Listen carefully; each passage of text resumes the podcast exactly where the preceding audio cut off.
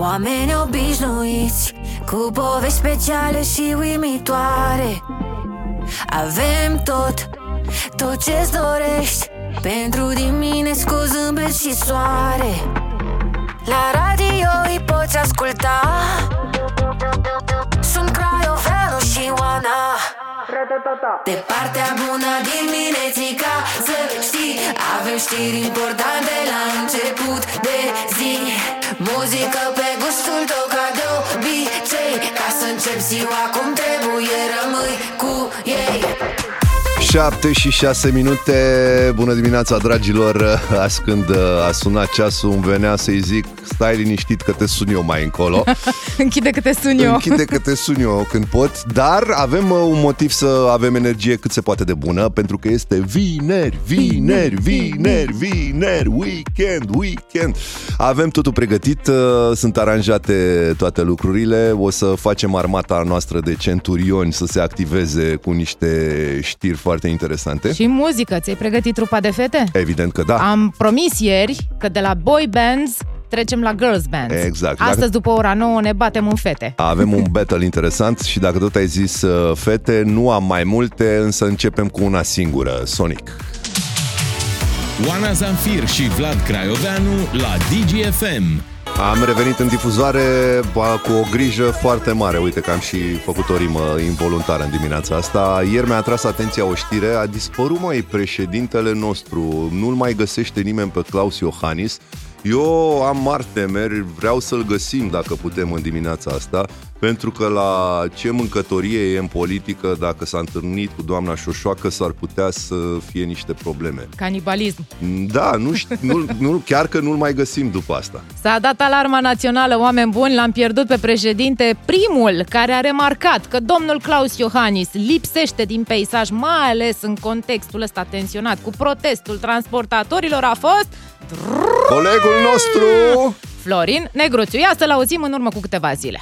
Pierdut președinte, constituția atletică, 1,92 m, ochii albaștri, răspunde doar la onorul gărzii de onoare.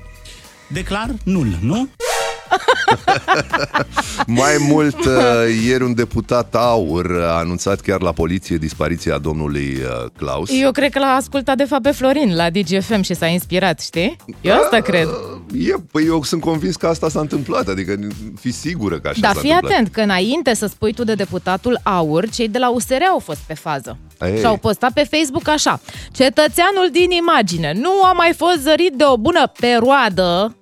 Agenda prezidențială notează o lună, în realitate sunt vreo 10 ani, a scris USR într-o postare pe Facebook, postarea fiind însoțită cu o imagine a președintelui. Măi, ne propunem să-l căutăm și noi, să verificăm ce scrie în agenda președintelui. Cetățeanul de la AUR, de domnul deputat. Da, e vorba despre... Stai un moment, că l-aveam... Îl cheamă Adrian Axinia. Așa, Adrian Axinia, care a mers mai departe exact. Și pas cu pas s-a dus la poliție și a declarat dispariția președintelui. Da. La modul serios, acum poliția trebuie să ia în considerare această dispariție. La secția 17. Exact. Deci cu subiect și predicat, cu toate detaliile. Omul chiar s-a dus la poliție și a făcut o cerere pentru a declara dispariția lui Klaus Iohannis și și-a motivat demersul ca urmare a faptului că de pe 18 decembrie, spune domnul Axinia, Klaus Werner Iohannis n-a mai întreprins nicio acțiune publică. Ia, dă-i un pic pe site-ul prezidenției. Păi asta, eu zic să-l căutăm și noi, Oana. Hai să ne convingem. Ia să verificăm ce scrie la agenda președintelui, să vedem, poate o fi iar plecat pe undeva. Uite, și scrie 18 acolo. 18 decembrie. A intrat pe site-ul președinției? Da. Atunci a organizat la Cotroceni ceremonia de decorare a asociației Code for Romania. Wow! Îți dai seama. Stai un pic că mi-a venit o idee acum. Dacă sunăm noi în direct acolo să vedem dacă a ajuns domnul președinte la unde serviciu. Unde vrei să suni? Mă gândesc să mergem la secțiunea contact de pe site-ul președinției. Găsim numărul, îl dăm colegei Luiza. Vrei să sun la Cotroceni? Da, îi dăm Luizei și vedem dacă răspunde domn președinte sau dacă nu răspunde, dacă doarme. Ia, liniște. Mă, ce se aude? Luiza, ce faci? Acum formează, nu? Aha. Ia. Șeful e acasă? Șeful. Nu! Mamă, băi, mă îngrijorez pe cuvântul meu. E scos din furcă telefonul, probabil. Cine știe ce s-a întâmplat. Da, și eu îmi fac mari griji, cum ar fi să avem o țară hai să mai încercăm un pic. Poate, nu știu, nu e semnal bun la Cotroceni. Deci... Da. Stai, reia procesul de a-l suna. O lăsăm pe Luiza să tot încerce și să tot încerce. Eu te întreb așa, Vlad, dacă tu ai reușit în dimineața asta să dai de domn președinte, ce ei zice? Am pregătit o surpriză pentru el, dar dacă tot faci paralele din astea cu președintele, mă puneam în pielea lui puțin în dimineața asta, dacă aș fi pentru o secundă președinte... Eu cred că aș avea 4 sepepiști care să mă lege nevrozit până adorm, până mă trezesc. Ia!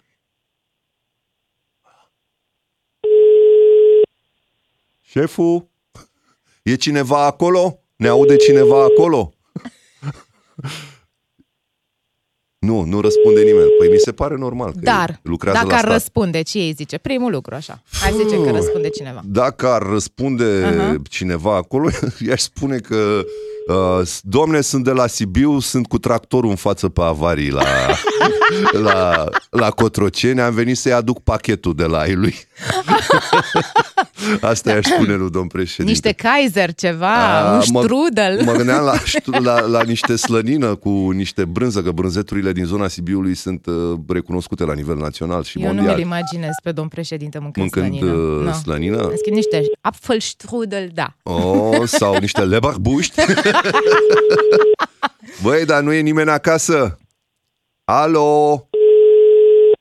Alo, sunt pe avarii, vine poliția, am dat amendă, vreau să vă dau pachetul. Sunt în fața Cotroceniului. Am tractorul pregătit, consumă și mult. Noi insistăm. Da, noi insistăm. Știi ce mă gândeam? Eu dacă aș putea să vorbesc cu domnul președinte, eu i-aș spune așa: domn președinte, haide că mai e puțin. Încă puțin și ieșiți din burlog. Se termină, domnul președinte, se termină imediat perioada asta. Dacă este momentan ocupată. De asta nu răspundem. E ocupat, exact. Asta e explicația. Vrem să vă întrebăm și pe voi. Unde credeți că a dispărut domnul președinte? 0774 601 601. În curând vom fi în direct și la Digi24 și vom transmite mesajele voastre. Stăm de vorbă și cu cei care urmăresc știrile la televizor. Cele mai bune mesaje vor ajunge în direct la Digi24. Vă întrebăm, unde a dispărut șeful, președintele nostru, Klaus Iohannis? 0774 601 601. La Digi FM sunt Oana și Craioveanu. Fain frumos ca porțelanul. Hai că rămâneți cu ceva, zic. Ne-am uitat aseară la extragerea Loto 6 din 49 pentru că am pus un bilet împreună cu voi. Din păcate, norocul nu ne-a surâs de data asta, dar bucuria noastră e că n-a câștigat nimeni. Pe principiu să moară și capra vecinului, premiul s-a reportat, adică am mai avea o șansă săptămâna asta.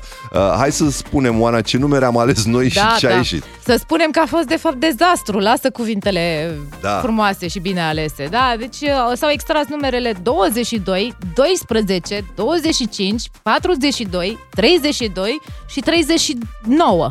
Deci 22, 32, 42. Da, ei, cum e asta? Nu știu. Nu te-ai fi gândit la asta, e un soi de simetrie acolo, 2, 2, 2, 2, 2. Dar dovadă că a picat, ne-a dat greu săptămâna asta Loto, e că n-a câștigat nimeni. Eu zic să mai încercăm săptămâna asta încă o dată. Întrebarea mea este alta. Păstrăm aceleași numere, că au fost 3, 7, 8, 11, 19 și 23, sau mergem pe alte variante, alte combinații? Ne consultăm cu ai noștri ascultători. Eu mai am o sugestie. Aș vrea tare mult să nu mai devoalăm ce alegem. Am așa un soi de teoria conspirației. Serios? Crezi că asta ne-a adus ghinion? Da. Ai superstițiile tale? Zic? M-am întors din drum de 2 ori săptămâna asta. Și când o să jucăm din nou, cred că ar trebui atunci când alegem numerele să ne punem chiloții pe dos. E o idee. Sau ciorap, un ciorap pe dos, da, ceva. Da. Deci dezastru, lasă că noi avem noroc în dragoste și avem noroc de ascultători buni care ne-au trimis foarte multe mesaje încă de la 7 dimineața și vă mulțumim tare mult. Ne-am super amuzat cu ele și, apropo, ne scuzați pentru intervenția telegrafică de mai devreme. Eram și în direct la Digi24. Da. Promitem să nu mai facem în această dimineață. Oricum, suntem cu voi. Oricum ne-am ocupat de mesajele voastre. Dacă ați avut televizorul pornit, să știți că le-am citit acolo. Acum, dacă tot am pierdut la loto și la loto e vorba despre bani, am tras concluzia că banii noștri de fapt sunt în mișcare. Asculți Banii în mișcare, emisiune sponsorizată de George pentru afacerea ta, Inovație BCR. Salut! Bine ai venit la Banii în mișcare! Continuăm să vorbim despre strategie și planuri de afaceri. Invitatul meu de astăzi, un om cu foarte mare experiență, Sorina Danoste, conferențiar universitar doctor la Facultatea de Administrare a Afacerilor de la ASE. Europa a pierdut mult în ultimul deceniu în fața Statelor Unite ale Americii sau China. Pe ce ar trebui să se concentreze Europa ca să concureze, să crească competitivitatea? În unul din articolele mele spuneam că Europa ar trebui să se concentreze pe două industrii. Prima este cea de artizanat și a doua este cea de industrie avansate, tech, biotech și așa mai departe. De ce? Dacă ne uităm astăzi la cele mai bine clasate din punct de vedere a capitalizării de piață în Europa, avem primele două companii sunt următoarele. Novo Nordisk este din Danemarca și a lansat curând destul de recent, un medicament împotriva scăderii în greutate. Așa. Și a doua este grupul lui Vuitton. Știm deja din Franța LVMH, și ce fel de produse sunt în grup și ce fel de companii și așa mai departe. Peter Thiel, unul dintre cei mai influenți filantropi și investitori din America, spunea că după 1990 numai 17 companii au reușit să atingă o evaluare de minim 100 de miliarde de dolari. Din aceste 17 companii, 11 sunt din America și 6 din China. Niciuna din Europa. Niciuna din Europa. Incredibil. Deci este clar că aici avem foarte mult de recuperat, scalare, tehnologie, atât de multe subiecte interesante. Cu siguranță, Sorina, la noastră o să ne mai revedem. Mulțumesc pentru timpul tău și discuția de la Banii în mișcare. Dragilor, o săptămână minunată, plan de afaceri și business strategii aplicate pe studii de caz concrete. Sper că a fost util. Țineți aproape, săptămâna viitoare discutăm de finanțe personale. Nu uitați, banii sunt întotdeauna în mișcare. Ai ascultat Banii în mișcare, emisiune sponsorizată de George pentru afacerea ta, Inovație BCR. Bun, am revenit pe partea de educație. România educată. Da. Că tot vorbeam de domn președinte. Hai să începem cu o poveste simpatică de la Colegiul Goethe din București. Din câte știu, e un colegiu de prestigiu. Adică da, dar nu știu dacă povestea e atât de simpatică. Depinde cum o privești. Da, colegiul e văzut bine. Da. E unul de top. Tocmai de asta ne-a atras atenția. Nu e Cavianu sau ca... Vezi că eu nu-s din București. Eu n-am făcut liceu în București. Nici eu. Deci dar știu ce știu așa, din auzite. Hai să zicem că e un colegiu de top. Acolo profesorii au anunțat că nu mai predau, iar 3 profesori și-au depus deja demisia. Ei au acuzat atitudinea discreționară a corpului de control al ministrului educației, care a venit să îi verifice în instituție. Cei din Ministerul Educației spun că au venit în control, și aici cităm, în urma unei sesizări primite din partea unui părinte. Reclamația viza desfășurarea de meditații cu elevii de la clasă de către un cadru didactic. Deci un prof făcea meditații cu copiii de la clasa lui. Păi e normal, nu e normal? Nu e, dar nici nu cred că e legal. Da, nu e legal, dar cred că se practică în foarte multe instituții. Și... Așa, continuăm povestea. Tot părintele respectiv, spune că acest profesor desfășura acțiuni de bullying asupra elevului minor ca urmare a renunțării frecventării meditațiilor organizate de către cadrul didactic. Am încheiat citatul. Da. Deci, pe lângă faptul că profesorul făcea meditații cu elevii, un elev a decis că nu mai vrea să facă meditații, s-a retras și atunci profesorul a devenit ostil. A început să poarte urât cu respectivul elev. Been there, done that, cum spune ungurul. Da. Se mai întâmplă atunci când începe copilul să ia note proaste la o anumită materie, în general română, matematică, astea sunt materiile problematice, ar trebui să te gândești, pentru că trăiești în România, bă, ia să încerc eu să-l dau pe ăsta micul la meditații, exact la profesorul cu care are probleme. și, în general, situația se schimbă radical. Dintr-un elev de nota 5-6 se transformă într-un elev de 8-9-10 în zona aia. Nu e o problemă acolo. Adică nu e ca și cum îți furi căciula singur? E vorba de România. Totuși, gândește-te. Fiecare are tehnicile lui de a obține niște poloase din meseria pe care o practică. Și am stat și am încercat, am mai vorbit așa cu colegii pe aici, cam cât ar costa o oră în 2023-2024, o oră de meditații. Și am auzit inclusiv povești legate de 200 de lei ora de meditații. Mi se pare enorm. Depinde. Acum, hai să întrebăm pe ascultători la 0774 601 601, să facem un soi de mercurial al meditațiilor în țară. Cât mai costă o oră de meditații pentru copilul vostru, dacă ați avut copiii la meditație? Tu ai făcut meditații? Evident, dintre a cincea. Am vorbit ieri cum uneori păcăleam pe ai mei că merg la meditații, luam bani de meditații. Dar cât costați? Mai amintești? Nu mai știu. Au trecut 30 și ceva de ani de atunci. Eu mi-amintesc. Am făcut meditații inclusiv în clasa a 12-a, ca să fiu sigură că iau 10-le ăla pe care l-am și luat la franceză. Așa. Măi, era cam 100 de lei ora de meditații. Îmi pot aminti de la fiica mea, a făcut meditații la matematică, dar m-am ambiționat să nu o trimit la meditații la profesoara cu care avea probleme. Aha. Și am trimis-o la un soi de firmă legală care făcea meditații pe undeva pe la Victoriei. Foarte bun profesorii de acolo și plăteam cam 800 de lei pe lună, cred. Câte ședințe făcea pe lună? Făcea ceva, vreo 4? 8. Stai, cum? Deci 800 de lei, 8 ședințe, deci cam tot cam 100 de lei. Era cam 100 de lei acum vreo 6-7 ani, cam așa. Bun, acum că zici, îmi dau seama că și eu, de fiecare dată când am făcut meditații, n-am făcut cu învățătoarea, respectiv profesorii de la clasă, și ți-am zis, prețul era cam acolo, 100 de lei. Doar că am primit un mesaj de la Ioana din București și ne-a atras atenția, am și râs, spunea așa: am râs când băiatul meu, după examenul de evaluare națională, deci în clasa 8-a, a zis că el vrea să se facă profesor de mate sau română, pentru că el calculase cât încasează profii cu care face meditații și îi se părea imens. Dădea 100 de lei pe ședință, 2 ore dura ședința de meditație și făcea cu încă 2 copii. Așa se fac 6-7 case. Dacă nu face 1 la 1. De 2 ori pe săptămână cu 2 copii, deci numai de la el profesorul încasa pe lună 2400 de lei. Vă dați seama că nu numai 2 ore pe săptămână făcea proful meditații cu acei copii, probabil că avea mai multe sesiuni, deci nu-i rău. Nu e rău, a fost deloc. Și o discuție pe marginea impozitării veniturilor din meditații. Exact. Asta e o discuție mai lungă. Eu zic că să așteptăm mesajele oamenilor. Spuneți-ne exact din ce localitate sunteți și cât plătiți pentru meditații. Și spuneți-ne și materia, matematică, română, germană, engleză, franceză. Iar noi vom citi mesajele așa cum bine v-am obișnuit până acum. Hai să ne și relaxăm cu ceva muzică, e weekend. E gratis, da? Da, să ne bucurăm de Oana cu nostalgia. Pur și simplu nu sunt bani. Oana Zamfir și Vlad Craioveanu la Digi FM. Ca să știi. Vrei să cânti, Oana, pe Amin? Eu am auzit pe Luisa cântând mai devreme și mă gândeam cum ar fi să facem karaoke Friday la un moment dat, știi, în program. Ar fi. Mamă, eu m-aș distra cu tine, Vlad. Eu vreau să-l aud pe Vlad cântând la un moment dat, îi punem un negativ. Hai mă, uite, un Frank Sinatra, că ți s-ar potrivi așa. Pe Depeche Mode.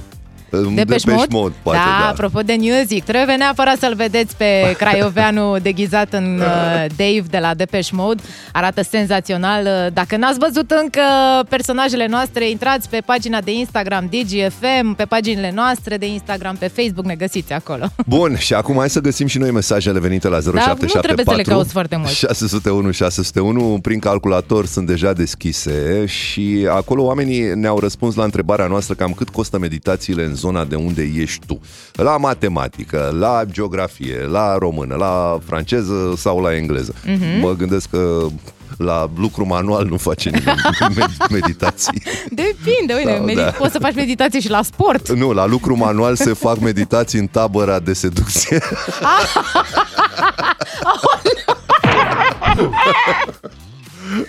Măi, da. Tabăra de seducție, stimați ascultători, este subiectul de ieri dimineață.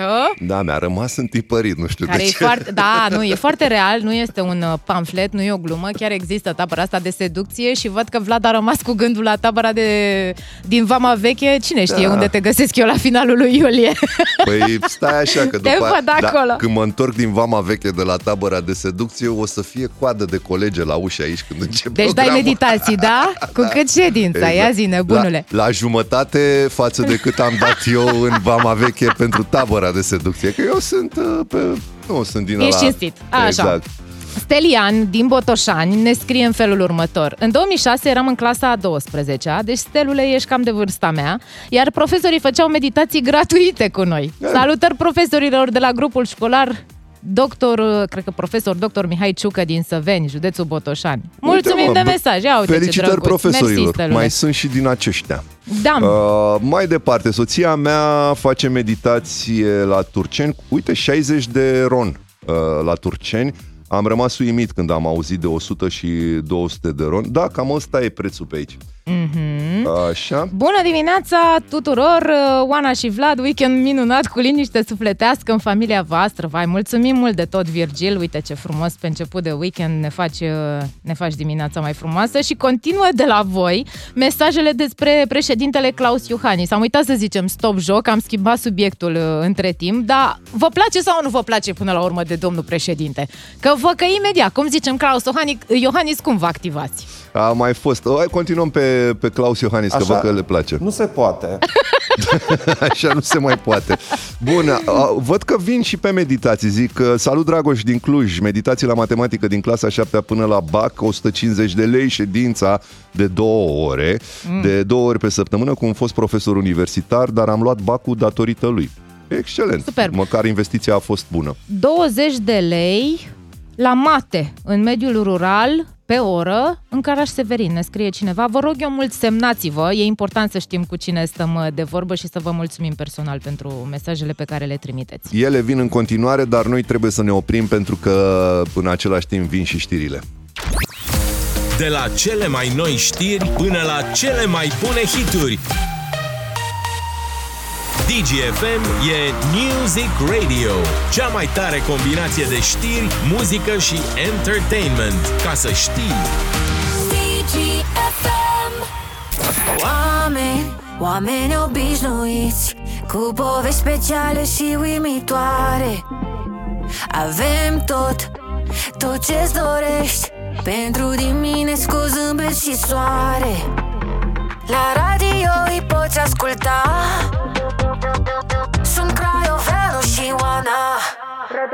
De partea bună dimineții, ca să știi, avem știri importante la început de zi. Muzică pe gustul tău, ca de obicei. Ca să începi ziua cum trebuie, rămâi cu ei. Sunteți cu Oana Zamfir, cu Vlad Craioveanu. Noi suntem cu voi, iar cu toții suntem în... weekend!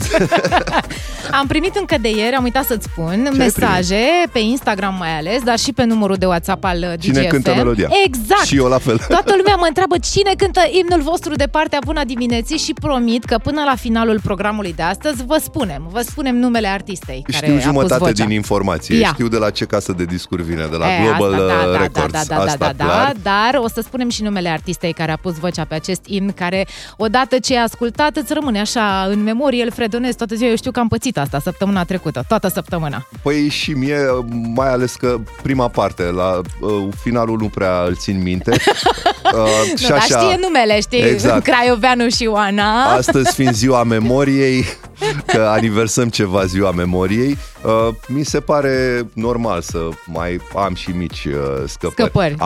Aflăm totul, că vorba aia, lucrăm în presă și vă livrăm informațiile pe care ni le-ați cerut. Până atunci, hai să livrăm niște muzică și revenim. Oana Zamfir și Vlad Craioveanu, de partea bună a dimineții, la Digi FM. Ca să știi... Ce fac centurionii noștri? Sunt pe recepție! Hai să vorbim un pic cu ei. Astăzi e ziua memoriei. Nu uitați, da? Nu uitați, e vineri. Și pentru că este ziua memoriei, mi-am amintit de o poveste de-a ta, Oana, pe care ne-ai zis-o zilele trecute. Cu mașina, da, uitată nu, în parcare. Da, că așa. Ești uitucă, da, cumva. Da. Se întâmplă și la vârste mai fragede. Se întâmplă și la case mai mari, cam cât guvernul, aș zice. Da, da. Avem un ministru uituc, e vorba despre ministrul agriculturii, PSD-istul Florin Barbu. Nu-și mai aduce aminte ce zice și ar fi interesant să-l ascultăm. Înainte de a fi ministru, eu sunt un om, sunt un român și vreau să vă spun, poate că din context a reieșit că eu am făcut fermierii români instigatori. Dacă lucrul acesta a ieșit din context sau eu am făcut o afirmație care să ateste acest lucru, vreau să cer scuze dacă eu am spus acest lucru în fața dumneavoastră. Deci cum? Pastila de memorie, da? Hai că îl ajutăm noi pe domnul ministru să-și amintească exact cum a reieșit din context sau cum a sunat declarația făcută un pic mai înainte, cu o zi, două înainte.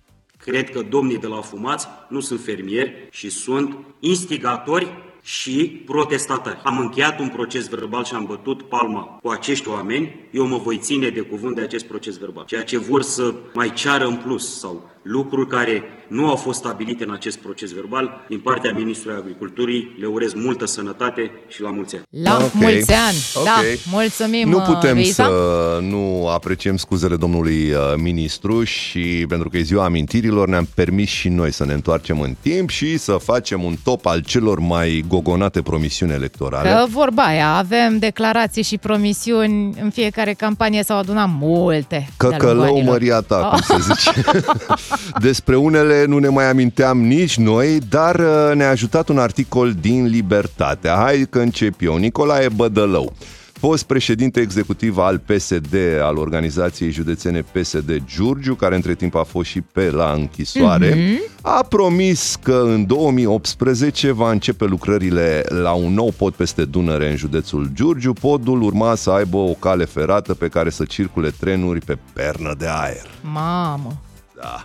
Nici podul, nici trenul, nici perna. O fi făcut niciuna. Podul, dar ca la gimnastică, cine știe. Din PPDD, vă mai amintiți de partidul lui Dan Diaconescu, mă scuzați. Promitea Dan Diaconescu, DD-ul, în 2012, mărirea tuturor salariilor și pensiilor și acordarea de către stat a 20.000 de euro fiecărui antreprenor. A promis, a uitat. Și acum, doamnelor, domnișoarelor și domnilor, urmează una de cascadorii râsului. În campania pentru primăria sectorului 5, în 2012, Adrian Edu, candidatul Partidului România Europeană, îi asigura pe alegători că va rezolva problema hranei. Și citez: dacă voi câștiga funcția de primar, promit să plantez lângă fiecare stație de tramvai pomi fructiferi, pruni, meri, peri, pentru ca cetățenii să aibă ce mânca. Pe maidanele din Ferentari se pot planta pepeni, spunea atunci candidatul Edu. Mamă, îți dai seama cum ar fi? Sau cum ar fi fost să găsim în piețe pepeni de Ferentari? Și în loc de palmieri să pună niște bananiere. Ar fi o treabă, ar fi fost o șmecherie. Nu călcați pe banane, știi? În loc de nu călcați iarba, știi? Exact. Încă două la care nu ne putem stăpâni râsul pentru că sună în felul următor. Un candidat la PDL, la primăria Deva, pe numele lui Dorin Gligor, propunea parcuri pe blocuri, spunând că astfel se va rezolva problema spațiului verde, iar independentul Cornel Poienar, contracandidatul său, a venit cu o altă ofertă și anume că în oraș vor circula doar mașini cu anvelopele spălate. Fai de capul meu! El sigur se descălța când mergea în vizită la prieteni. Cred că își descălța și musafirii atunci când veneau în vizită. În 2016, la Călăraș, Aurel Bâra, candidatul Uniunii Naționale pentru Progresul României, UNPR, promitea că dacă va fi ales, va construi cel mai mare parc de distracții din sud-estul Europei. Asta ne lipsea. Da. Dracula Park. Tot în 2016 la Galați s-au promis din partea mai multor candidați mii de case la 5.000 de euro bucata. Ia și mie 4. Da, exact. Aeroport, tunel pe sub Dunăre și pensionarea cu 2 ani mai devreme. Băi, eu sunt curioasă cine, dar nu că ar mai conta oricum, că oricum oamenii ăștia una promit, alta visează. Exact. Știi? Acum, fiind ziua memoriei, dragilor, ne gândim să ne jucăm cu voi la 0774 601 601 și să ne spuneți despre amintirea pe care n-ați dori să o uitați niciodată. Digi FM. L-ați auzit pe Mike Tyson care cântă în română și știți că el e peltic și a vrut să spună de fapt soțul meu și zice tu e totul meu. Eu aștept să-ți treacă gluma asta, că o ai din 2023. Da, îmi place. Am râs la Mike Tyson foarte tare. Ți-ar trebui o vacanță. Mi-ar trebui o vacanță, dar nu oriunde. O vacanță undeva unde să nu mă deranjeze nimeni, să fie turiști de omenie.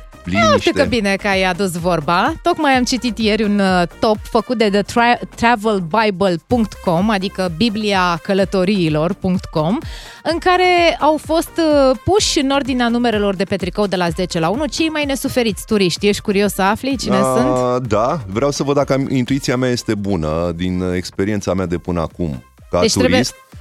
Rușii erau cei mai nesuferiți și nesimțiți turiști. Sunt în topul ăsta, o să-ți pun imediat pe ce poziție. Trebuie neapărat să ascultați intervenția asta până la capăt, să aflați dacă și unde suntem noi românii. Ești pregătit? Sunt gata! Da? Gata! Pe locul 10, turiștii germani. Spune site-ul respectiv în studiu că sunt pur și simplu obsedați de planificare, că ei sunt cu disciplina, domnule.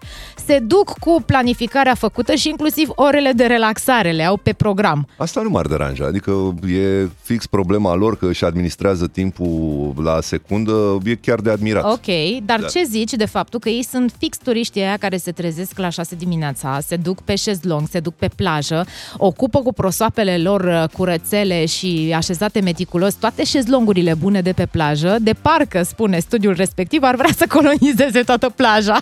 Doamne ferește, să o mai fac încă o dată să le mai vină ideea asta. Da, pe locul 9, turiștii canadieni. Te-ai fi așteptat la asta?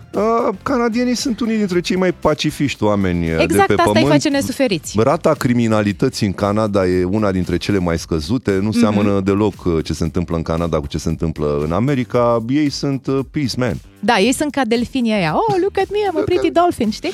Spune studiul felul următor. Ei își cer scuze pentru tot. Dacă ai rupt vulcanul, își cer scuze. Dacă au dat peste un scaun, își cer scuze. Dacă au fost călcați ei pe bocanc, își cer scuze.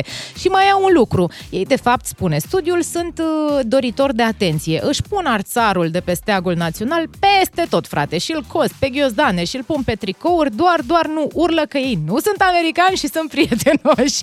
El mi se pare atât de rău. Mă surprinde că sunt în topul ăsta, mai ales pentru că scuzele lor dau dovadă că au bun simț. Mult. Adică să te deranjeze bunul simț al unor cetățeni canadieni mi se pare destul de straniu.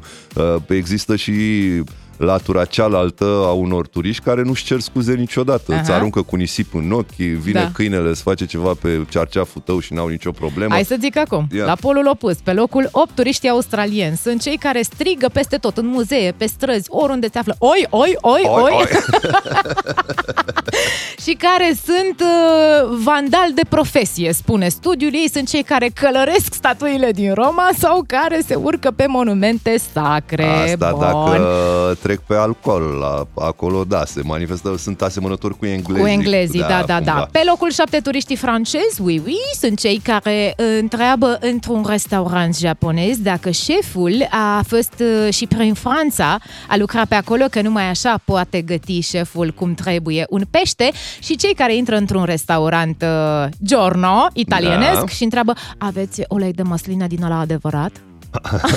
Păi acum să știi că a apărut o știre zilele trecute că uleiul de măsline e extrem de contrafăcut. Multe branduri au fost contrafăcute. A fost o criză la nivel mondial, nu prea s-au făcut măslinele și au speculat-o niște indivizi, au băgat pe piață ulei contrafăcut de măsline, evident.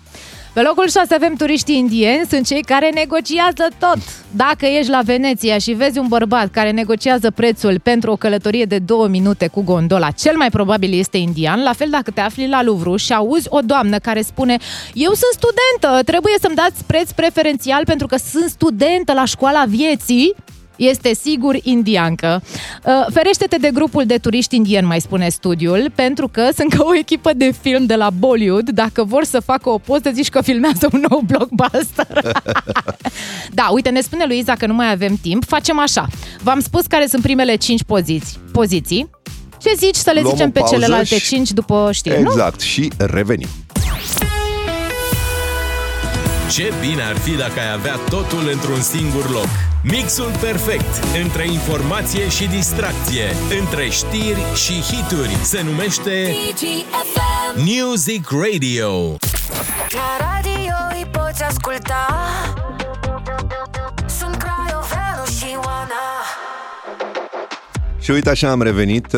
Hai să le dăm informația aia pe care ne-au cerut-o de ieri. Cine interpretează melodia asta? V-am spus, de la Global Records vine vocea și este vorba... Iraida.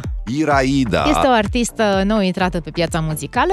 Cei care ascultă Digi FM știu vocea de pe piesa lui Puia, Opris planeta. Da. Și ea acum este.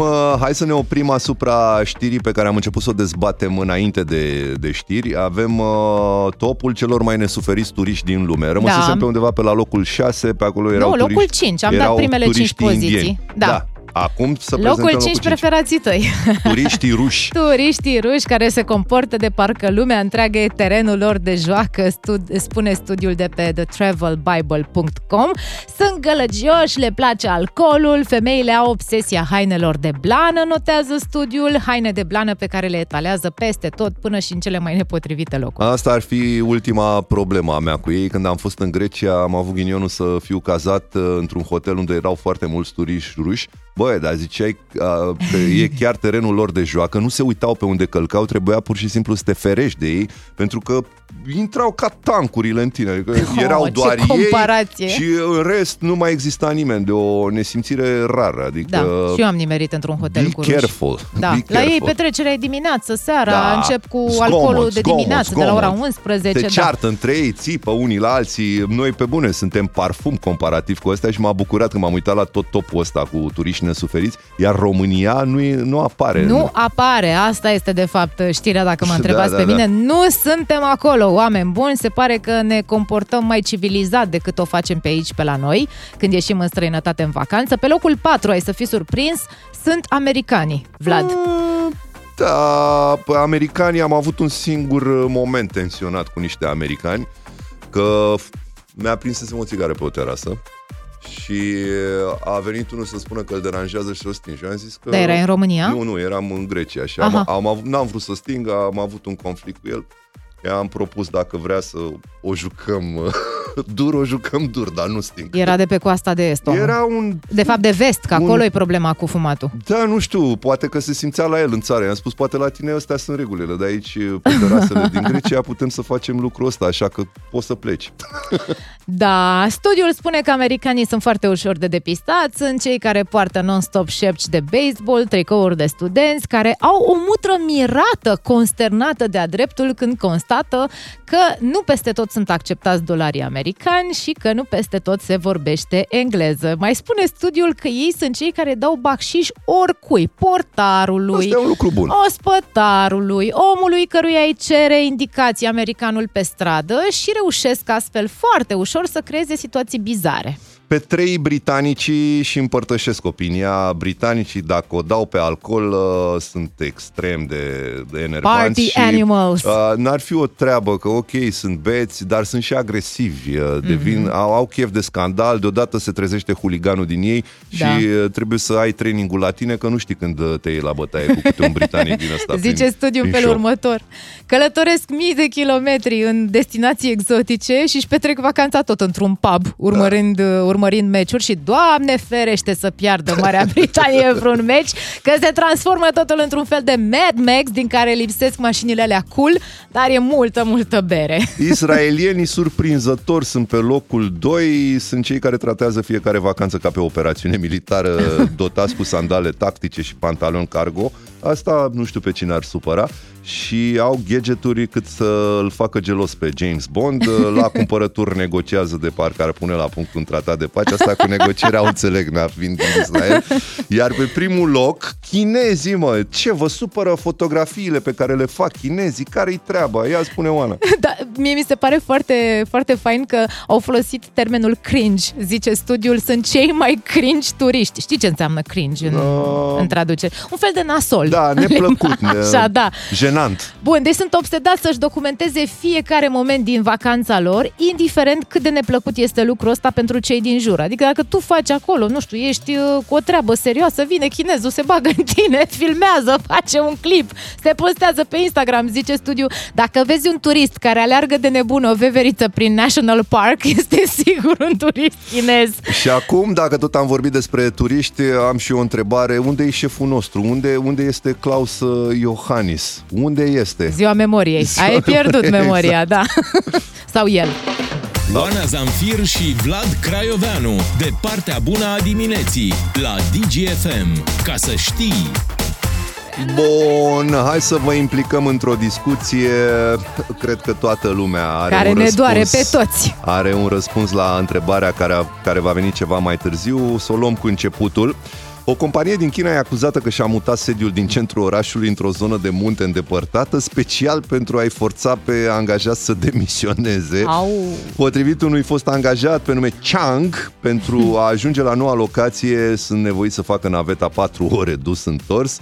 Mai mult decât atât, zona are acces limitat la transportul public. Păi cam atât făceam eu de acasă până la serviciu acum ceva ani. Acum dimineața ajung mai repede, cei drept nu fac 4 ore, fac jumătate de oră, dar când stăteam pe Ștefan cel Mare și munceam la Casa Presei Libere, făceam 2 ore dus, 2 ore întors, uneori făceam și mai mult. Pe mine n-ar fi reușit să mă convingă să-mi dau demisia cu 4 ore de stat în trafic.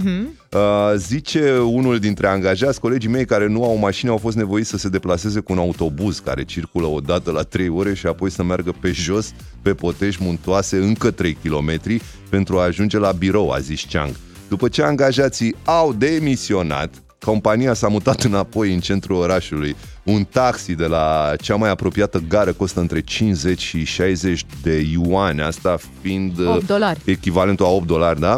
Compania refuzând să ofere decontarea navetei. Vezi, deci asta este explicația. Depinde ce faci în alea 2 ore, că dacă stai în mașină și ți asculți radio-ul preferat, muzica preferată, asculți un podcast, citești, habar n-am, nu știu ce faci tu, vorbești la telefon prin căști cu rudele, prietenii, asta e ok. Da. Deci e doable. Este. Se face, se poate. Întrebarea noastră pentru voi, dragii noștri, la 0774 601 601 este: cât timp faci până la locul de muncă?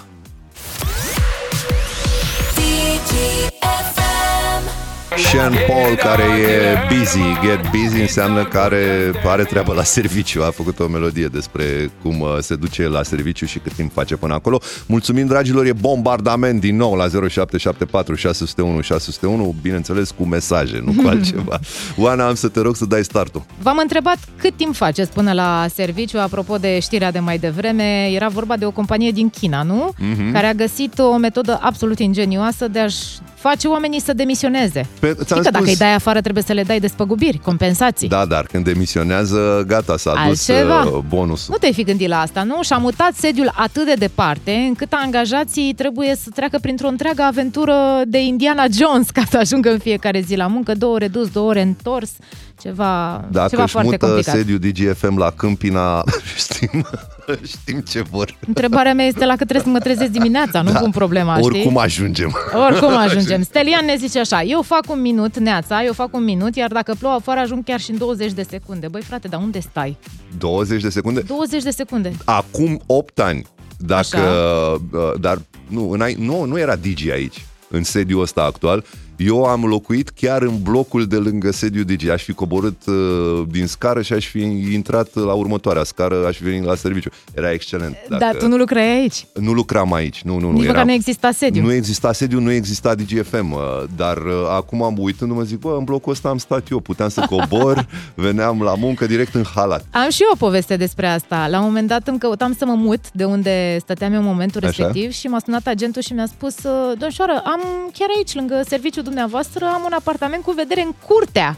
Wow. Și m-am dus și am văzut apartamentul și când am ieșit pe balcon și am văzut că îmi văd colegii la țigară sau, mă rog, stând de vorbă în fața sediului, am zis, oricât de frumos e apartamentul, eu nu vreau să ies pe balcon și să văd toți colegii de serviciu, e totuși prea în botul calului. Da, era bine că vedeai când a apărut șeful, când a plecat șeful și puteai să te organizezi în funcție de asta. Zice cineva: bună dimineața, 1 oră și 20 de minute.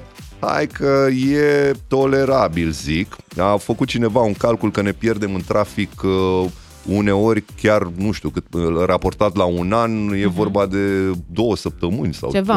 Multe zile, dar suntem într-un top nefericit. Bună dimineața, George din Bihor sunt. Eu în fiecare dimineață de luni până vineri fac 75 de kilometri până la locul de muncă. Durata variază între o oră și o oră și jumătate, depinde de trafic. Dar, ascultând radio, trece mai repede. Mulțumim, dragule. Acești kilometri. Mulțumim tare mult. 15 minute cu mașina, ne zice Marius din Suceava. În Suceava faci maxim 30-40 de minute oriunde ai merge dacă nu e prea aglomerat orașul. Și acum aș putea să fac o paralelă între orașul de 15 minute care a scandalizat o bună parte a omenirii. Mie mi-ar conveni să fie orice distanță, până la doctor, până la grădiniță, până la serviciu, până la 15 minute, ar fi excelent. Dacă ar fi și de mers pe jos, ar fi super. Și pui pariu cu mine că dacă ai ști chestia asta, tot ai întârzia?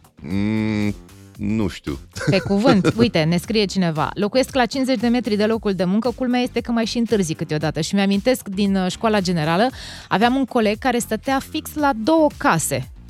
La 2 case de școală. Băi, tot timpul întârzia. Se suna de intrare și el ajungea tot timpul ultimul. Pentru că era relaxat știind faptul că stă foarte aproape și amâna anumite lucruri. Nu reușea să se concentreze, să ajungă. Zicea, hai că am timp, oricum stau aici, mai au o gură de cafea. Q-ed. Voterat demonstrandum. Hai că te iau în fiecare zi cu câte ceva din latină. Bun, bună dimineața. Eu fac 30 de minute până la locul de muncă, dar cu voi în boxe nici nu realizez cum trece timpul. Raul din Timișoara, mulțumim Raul, asta ne dă energie și aripi să continuăm. 20 de minute pe autostradă, ne mai scrie cineva. E lejer, bine că e autostradă. Bună dimineața, 20 de minute dus, 20 de kilometri. David din Stuttgart, e pe autostradă. Bună dimineața, oameni dragi. Eu fac până la locul de muncă 10 minute.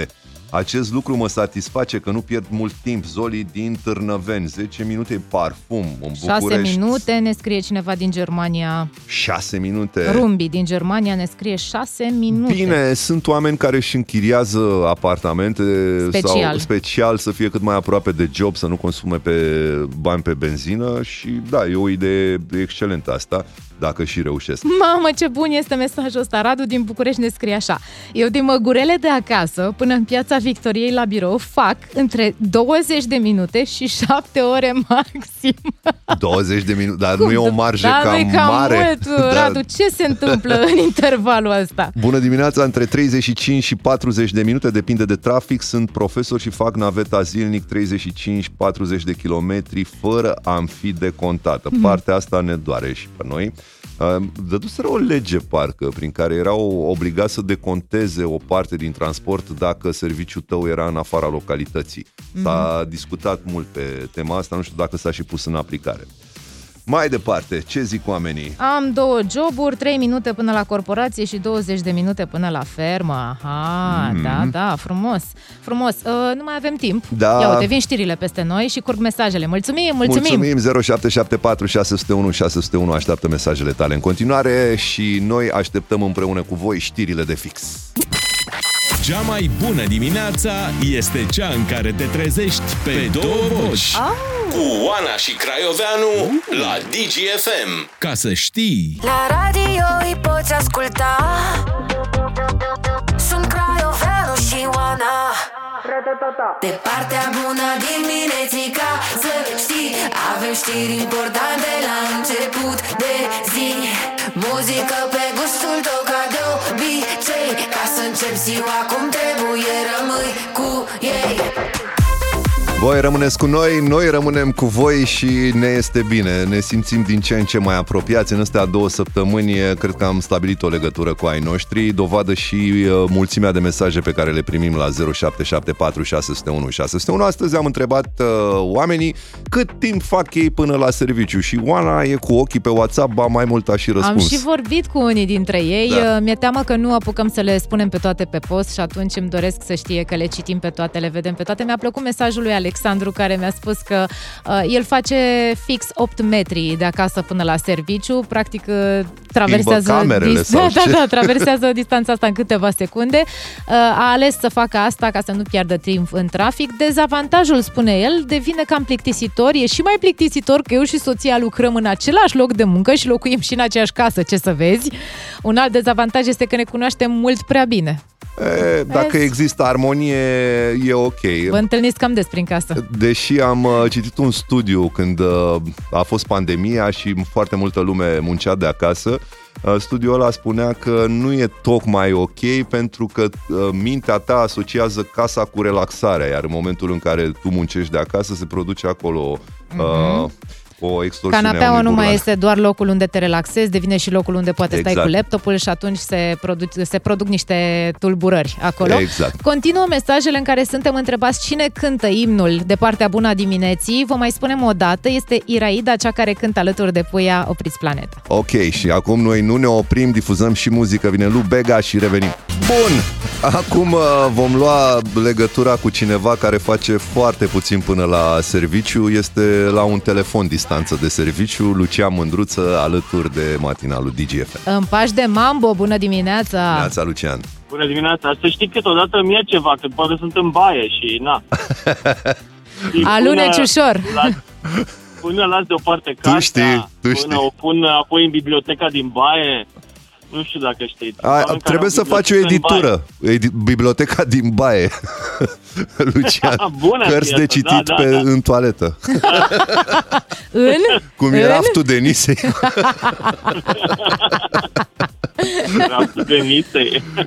Bine ai revenit printre noi. Ai făcut o călătorie în Olanda și scriai la un moment dat că așa. 4.400 de kilometri am plecat sâmbătă, m-am întors ieri noapte, deci câte zile?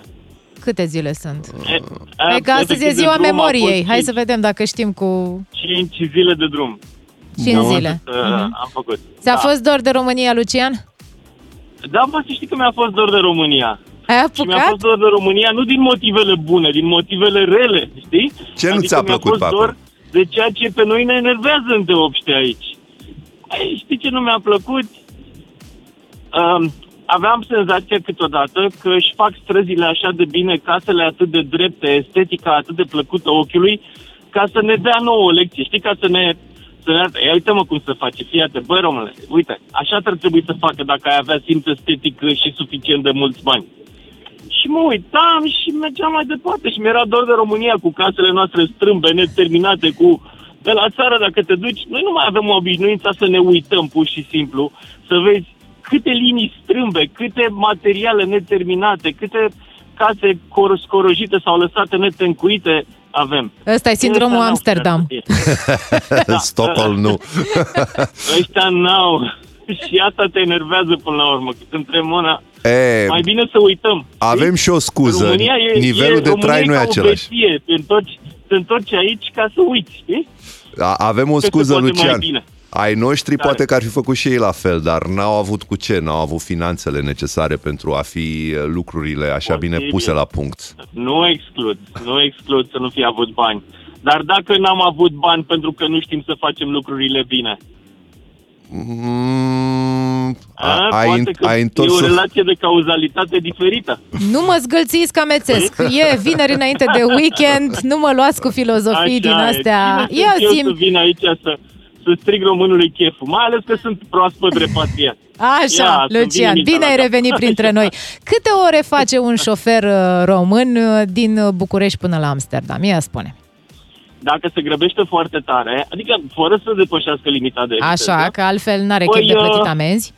În jur de 24 de ore cu tot. Mamă, e mult. Cu tot cu opriri și trebuie să vă dau informația importantă. Așa. Sunteți pregătiți? Da. Un pipi e €1. Atât pe autostradă când oprești la... Da.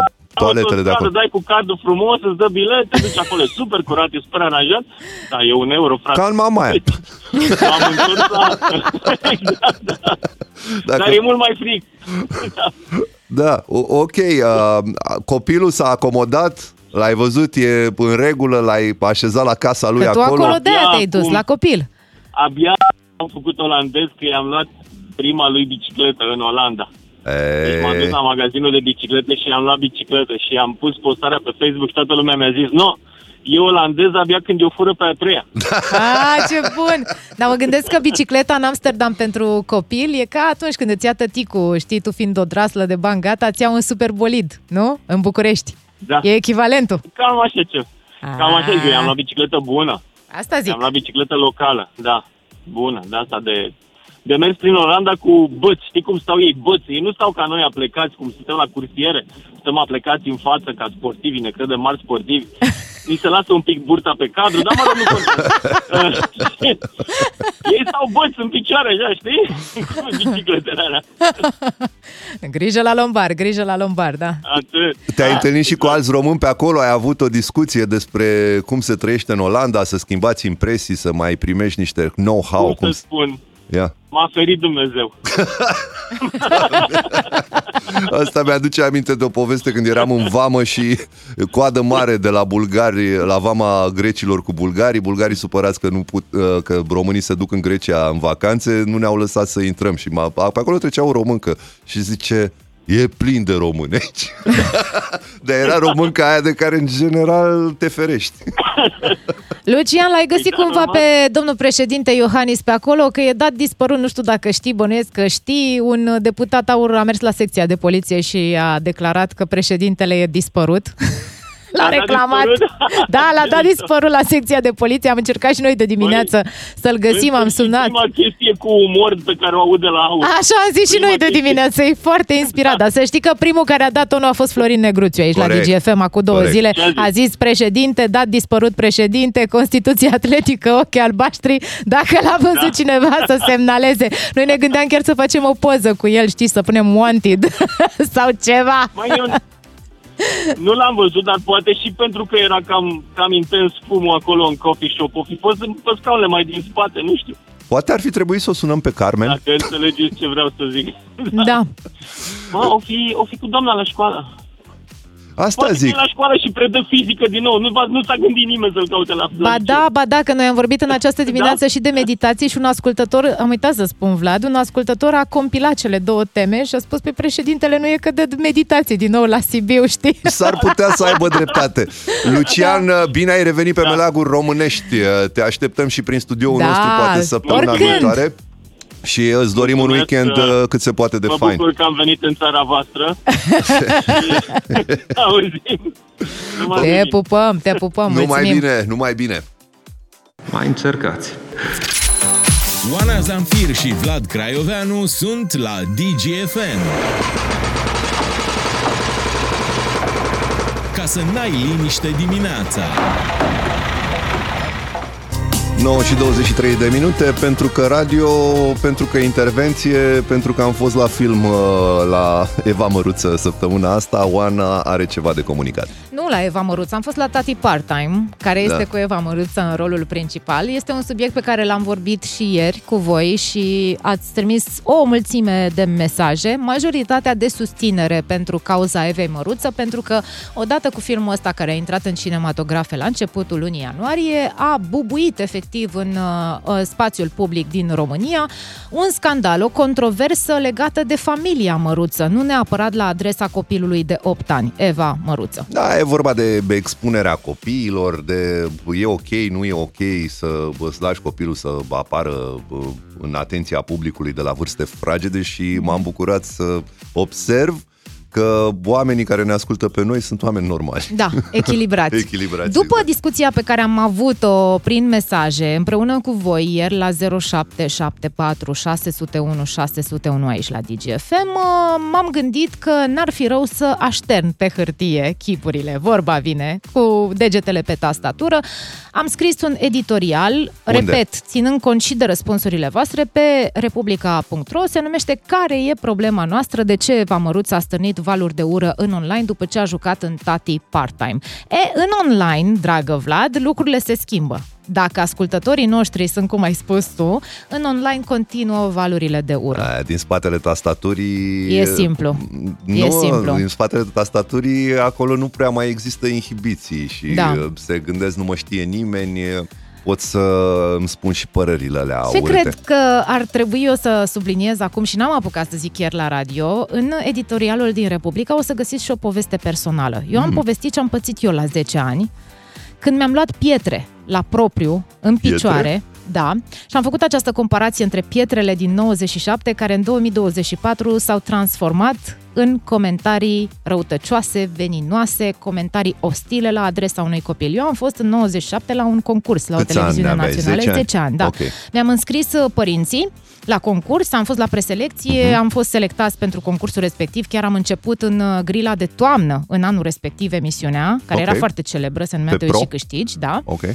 Și am câștigat toți banii. Și a fost efectiv un vis devenit realitate. Eram o fetiță dintr-un oraș de provincie, un oraș unde, vorba maică-mii, doar vântul mai întoarce, pentru că eram fix la poalele munților, în Zărnești, și am câștigat foarte mulți bani la vremea respectivă, 10 milioane. Și cu banii aia, eu deja îmi imaginam cum fac petrecere cu copiii de pe scară, pentru că eram un copil de clasa a patra. Eram un copil căruia îi păsa doar de ce zic copiii de la școală și din cartier. Și eu îmi dădeam seama că nu o să devin vedetă națională, dar eram fericită. Înțelegi? Da, normal. Fusesem pe scenă, fusesem la televizor. Și visul meu nu s-a potrivit deloc cu realitatea. Copiii m-au alergat prin jurul blocului cu pietre, la școală n-a fost deloc drăguț, nici vecinii n-au fost foarte încântați. Citiți totul în articolul despre care vă povestesc. Lăsăm lucrurile serioase acum la o parte. Știi ce urmează, da? Da, urmează știrile, după care battle-ul nostru muzical, pentru Rămâneți că noi așa aici. Suntem Music Radio. Avem nevoie de voi! Yeah. Digi FM e Music Radio, cea mai tare combinație de știri, muzică și entertainment, ca să știi. Digi FM. La radio îi poți asculta. Sunt Craioveanu și Oana. Exact așa, și intrăm pe zona muzicală a programului. Ieri am avut un battle cu trupe boys band-uri din anii 90. A fost Backstreet Boys versus Take That. A câștigat Oana. 1-0 pentru tine, Oana. Da, eu. Știți ce avem aici în studio alături de noi? Două boluri de popcorn, pentru că astăzi, pe lângă ziua memoriei și ziua în care l-am dat pe Klaus Iohannis dispărut, este ziua popcornului. Yay! Dăm o melodie, după care începem battle-ul nostru. Yeah. Oana Zamfir și Vlad Craioveanu la Digi FM. Foarte, foarte tendențioasă melodia asta. Mesajul e de-a dreptul să nu mai spun. Florida, whistle, blow my whistle baby, pe bune. În halul ăsta am ajuns să vorbim în halul ăsta în melodii. Nu știu despre whistle, dar mie mi-a apăsat un buton tare greșit în dimineața asta. Tocmai a reușit să mă enerveze Vlad Craioveanu în direct, de partea bună a dimineții. M-a comparat cu orașul Zurich. Dacă Oana ar fi un oraș, ar fi Zurich. Păi așa, măi, Vlade. Neutră. Pe cuvântul tău, atât de plictisitoare, corectă, liniară, nu, mă crezi? Nu, atât de perfectă. Eu am zis Istanbul, care este dacă tu ai fi un oraș, eu am zis că ai fi Istanbul, da, care este un oraș superb, cu o combinație, cu cocktail mișto de toate, un oraș în care dacă mergi o dată mai vrei să te întorci. Și tu zici Zurich, gata, nu. Luiza, fii pe fază. Eu nu sunt bazar, sunt bizar. Da, vezi? Da, potato. Avem o competiție, o nouă bătălie în această dimineață. Ieri ne-am bătut în boys bands, da. Astăzi suntem pe partea feminină și pentru că m-am aprins și m-am activat atât de tare, o să-ți dau o cafteală. Da, fetița din mine a ales. Neapărat, deci, oameni buni, fiți pe fază. 0774 601 601. Fiecare dintre noi vă spune ce a ales în această dimineață și câștigătorul, cu ajutorul voturilor voastre, va ajunge să difuzeze piesa integrală. Hai, vă rog eu frumos, fiți de partea mea, că Vlad merită o cafteală în această dimineață. Stai puțin, Oana. Dar cu cine încep? Mulțumim, Luiza. Da, cu cine? Hai, Vlad, ia să te aud. Hai să zicem că să înceapă cu partea bună a dimineții, adică cu tine. Ce, mă? Da, să fie de partea bună a dimineții. Adică deci, cu mine. Cu tine. Bun, bine. Da. Am ales în această dimineață o trupă de fete din Marea Britanie de la începutul anilor 2000, se numesc Girls Aloud, nu mai există în ziua de astăzi, însă am ales piesa nu întâmplător, odată pentru că este super săltăreață. Hai, Luiza, vreau să aud un pic din ea. Super săltăreață, super ritmată. Și e un cover după o altă. Exact. Uite refrenul. Jump for my love. Jump in and feel my touch. Jump if you want to taste my kisses in the night. Jump for my love. 5 fete cu cuiete frumoase, doar că eu am ales nu întâmplător piesa asta odată, pentru că piesa este de pe coloana sonoră unui film pe care eu îl urmăresc de fiecare dată, un film de singur acasă al meu în perioada Crăciunului, Love Actually, cu Hugh Grant și o mulțime de alți actori mari, cunoscuți. Și este o piesă care pe mine mă duce cu gândul la sora mea, Vlad, pe care o iubesc și de care mi-e super, super dor. Aveam postere cu Girls Aloud în dormitorul nostru, unde dormeam împreună. Din ce mi-amintesc, care și dansam tot timpul pe piesele lor, dansam mult eu și sora mea și uite, mă duce așa la începutul anilor 2000 în dormitorul meu unde am amintiri frumoase. Sora mea a intrat pe partea emoțională. Ia și e posibil să-i manipulezi. Ia să te văd. Fratele tău a ales o melodie de la Salt and Pepper, Push It. Come on, baby. Oh, oh, oh, oh, oh. Melodie care se află în cele mai bune melodii 500 all the time din America. Rolling Stones face topul ăsta. Și pe VH1 a fost în top 100 greatest songs of hip-hop. Salt and Pepper, Push It. Ia uzi. Se dansa în toate discotecele până a apărut în anii 90. Era delir pe melodia asta. Ia.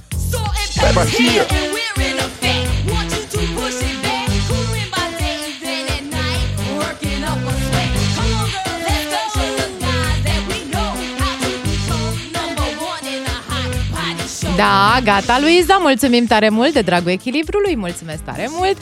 Dragii noștri, la 0774 601 601 vă așteptăm mesajele. Haideți cu mesajele, pentru că suntem în competiție în această dimineață, pe final de săptămână, în buza weekendului. Care v-a plăcut mai mult? Votați Oana sau Vlad? Exact. Oana Zamfir și Vlad Craioveanu, de partea bună a dimineții, la Digi FM. Ca să știi... Și dacă tot eram discutat despre boy band-uri, avem acum NSYNC. Da. Ăștia au fost ok, dar nu s-au ridicat la nivelul celor de la Backstreet Boys sau Take That. Turn Up My Heart am ascultat. Fiind weekend, mă gândesc să le fac și o recomandare de serial al lor noștri. Am început de vreo săptămână, acum culcându-mă de vreme, mergând la somn pe la...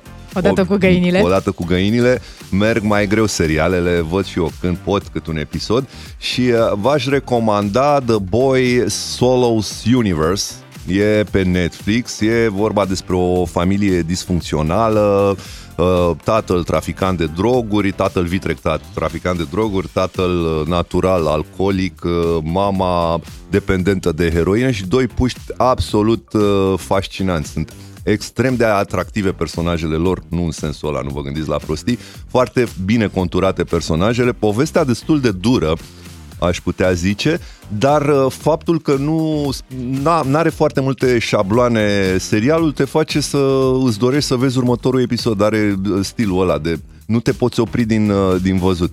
Pe mine m-a atins la coarda sensibilă, dar nu vreau să vă spun mai multe detalii, să nu dau spoiler alert. Deci, recomand încă o dată The Boys' Solos Universe. Eu vă recomand doar să votați piesa propusă de mine puțin mai devreme, pentru că în câteva minute spunem și cine a câștigat battle-ul de astăzi. N-am avut timp de filme, Vlade, pentru că matinal, pentru că proiect nou, pentru că tu ești filmul meu.